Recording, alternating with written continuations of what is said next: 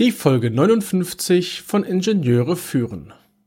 Was Qualitätssicherung ist und was die Elektronikentwicklung zur Qualitätssicherung beitragen kann, besprechen wir in dieser Folge.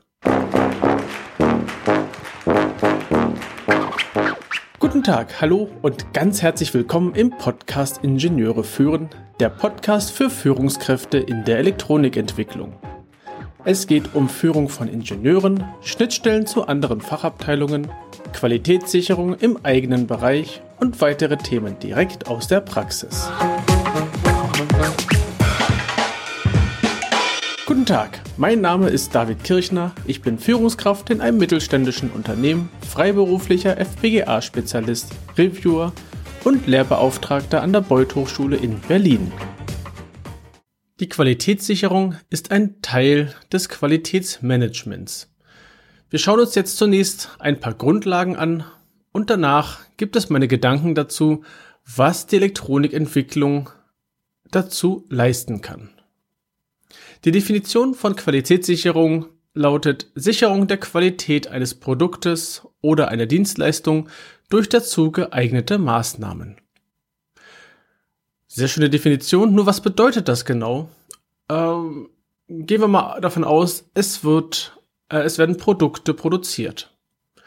Und es wird erwartet, dass dieses Produkt immer die gleiche, immer gleich gefertigt wird, also die gleiche Qualität hat, die gleiche Maße, die gleichen Eigenschaften und so weiter.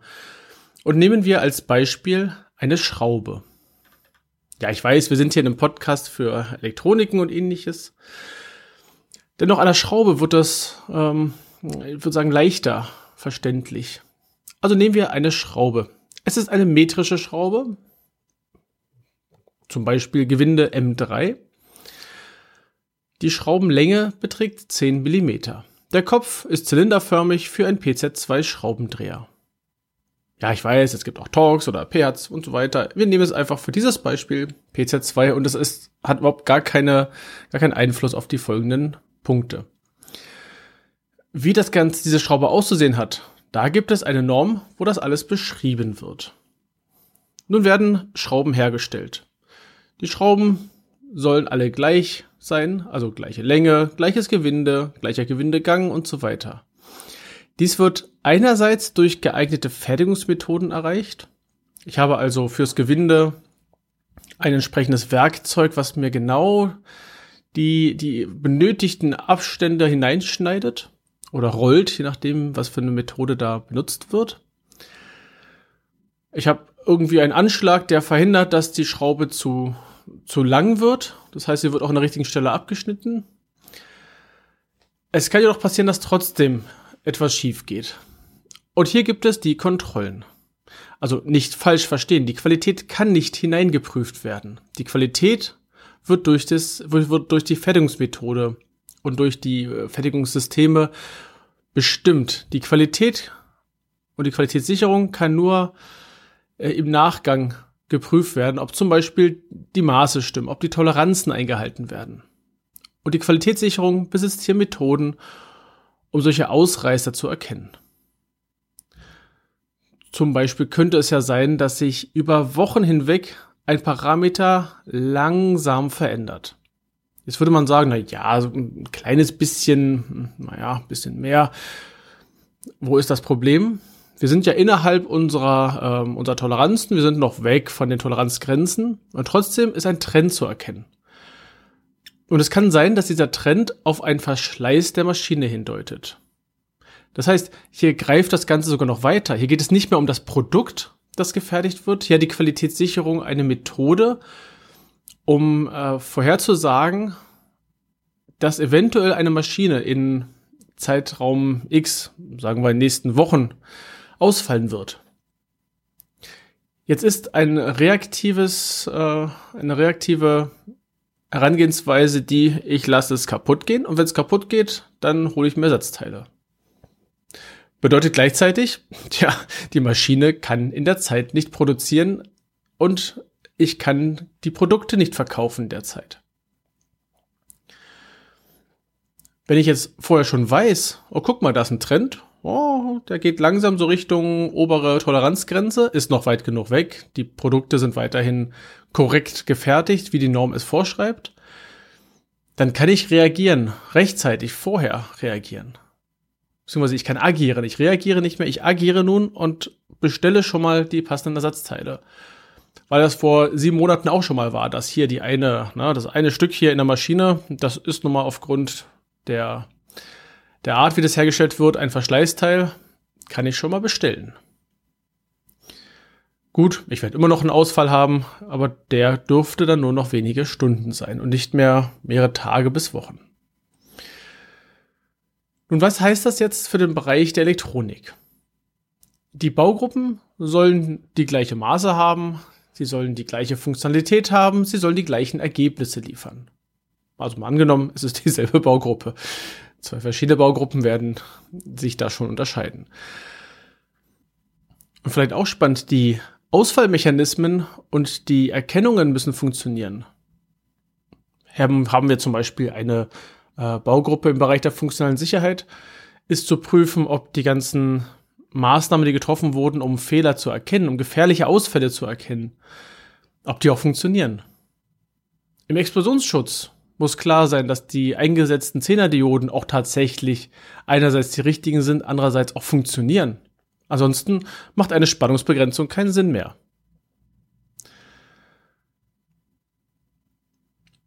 Natürlich lässt sich nicht alles prüfen, das ist schon klar.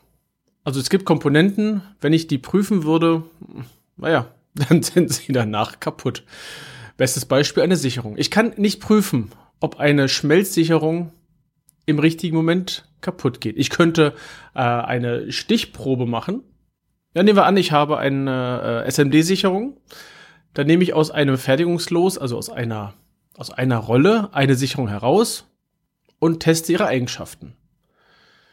Die Eigenschaften sind anhand der Charakteristik entsprechend definiert.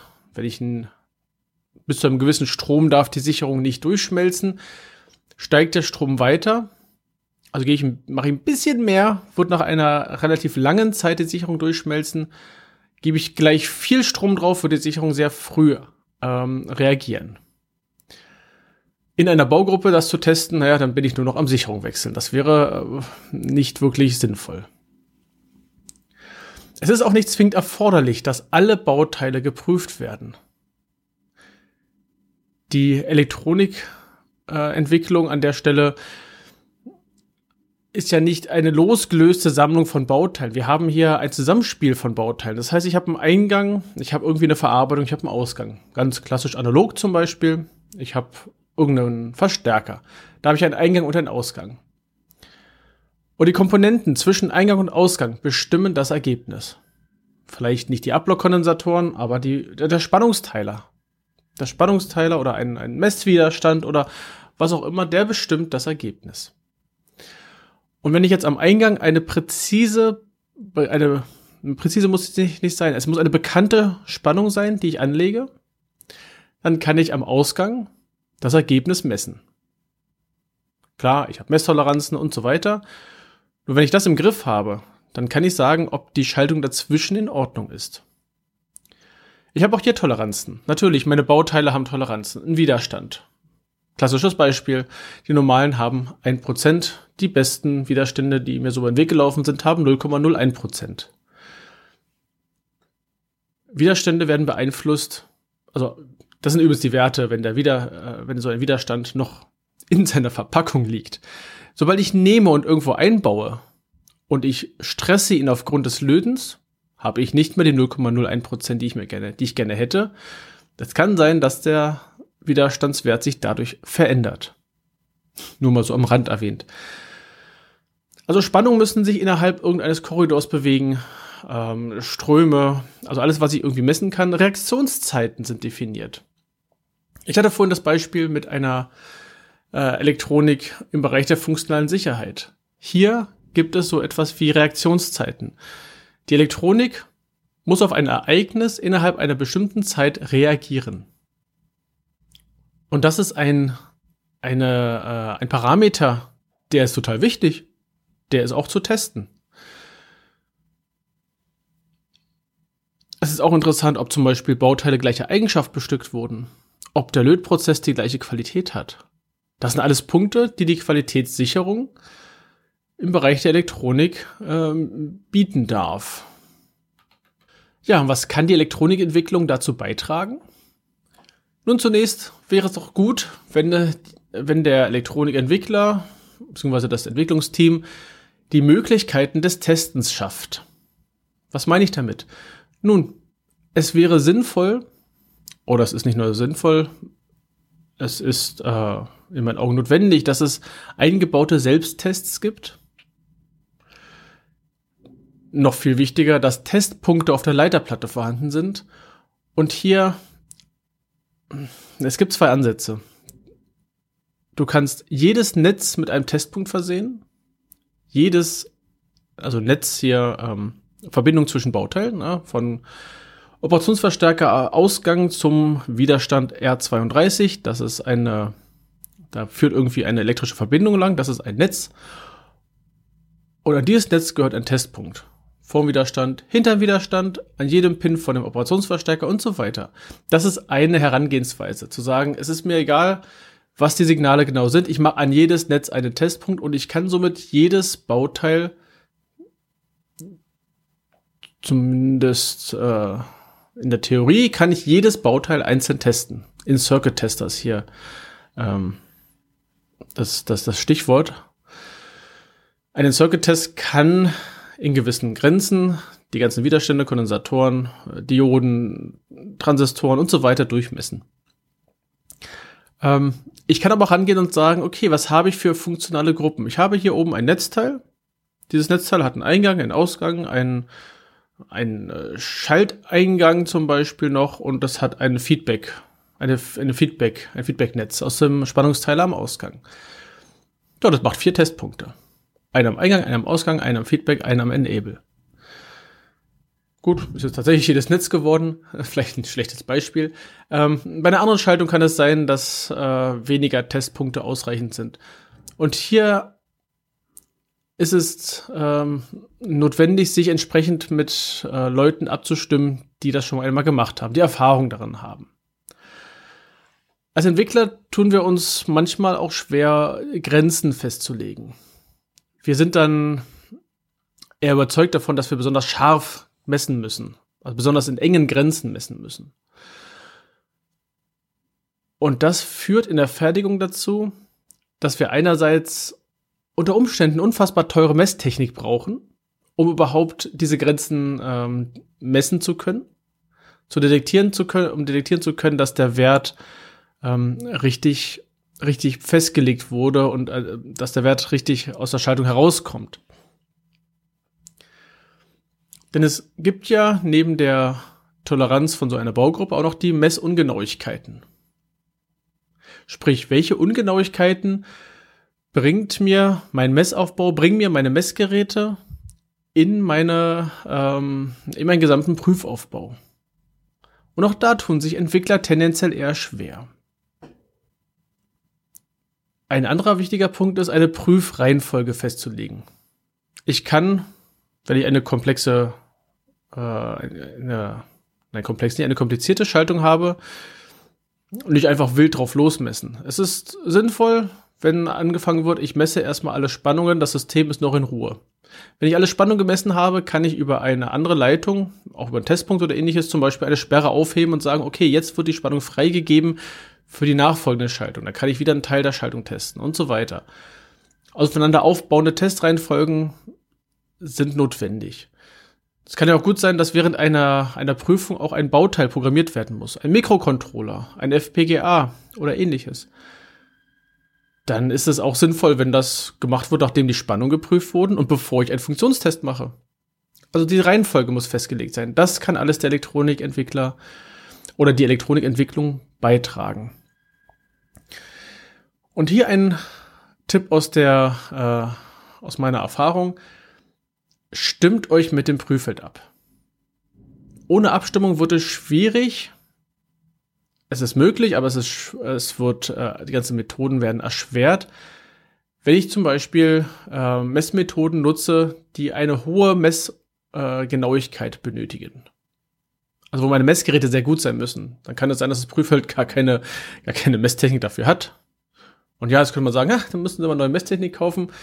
Nee, guck dir mal deine Grenzen an. Guck dir an, muss ich wirklich so unfassbar scharf messen? Oder habe ich sowieso nachher noch eine Kalibrierrunde und ich brauche nur erstmal so einen Pi mal Daumenwert, ob das Ganze in einem gewissen Korridor liegt. Reicht manchmal.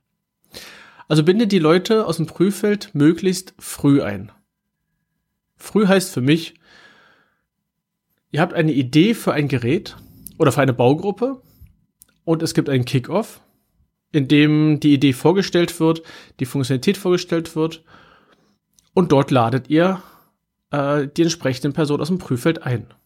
Vielleicht wisst ihr nicht, wen ihr da einladen sollt. Naja, es gibt eine Führungskraft dort in der, im, im, äh, im Prüffeld, da bin ich mir ganz sicher. Und diese Führungskraft weiß, ah, die Frau Meier, die macht das immer sehr präzise, die weiß genau, was für Messmethoden wir haben. Holt ihr euch mit ran. Und hole die Unterstützung aus der Fertigung. Wenn es zum Beispiel um Fertigungstoleranzen geht oder ähnliches. Und noch eine Idee zum Schluss. Macht doch zusammen eine F M E A. Also mit ihr zusammen meine ich Elektronikentwicklung, Fertigung, Prüffeld. Und da gibt es noch ganz viele andere. Qualität wäre doch eine Idee. Macht zusammen eine Fehlermöglichkeits- und Einflussanalyse. Und das ist jetzt auch der Übergang zur nächsten Folge. Dort werde ich genau dieses Verfahren oder diese Methode aus dem Qualitätsmanagement genauer erklären und noch ein bisschen abgrenzen zu einer anderen Methode aus der Qualitätssicherung. Hat dir die Folge gefallen? Dann schreib mir und gib mir Feedback und schick mir auch gerne deine Themenvorschläge. Und ich würde mich sehr freuen, wenn du die Folge und auch gerne den ganzen Podcast deinen Freunden und Kollegen weiterempfiehlst. Und falls du bei Apple Podcasts vorbeikommst, dann gib doch meinem Podcast eine fünf Sterne Bewertung und eine Rezension. Auf meiner Website kannst du dich auch gerne in meine E-Mail-Liste eintragen und du bekommst alle Neuigkeiten zuerst mitgeteilt. Links und weitere Informationen findest du in den Shownotes unter ib-dck.de slash if059.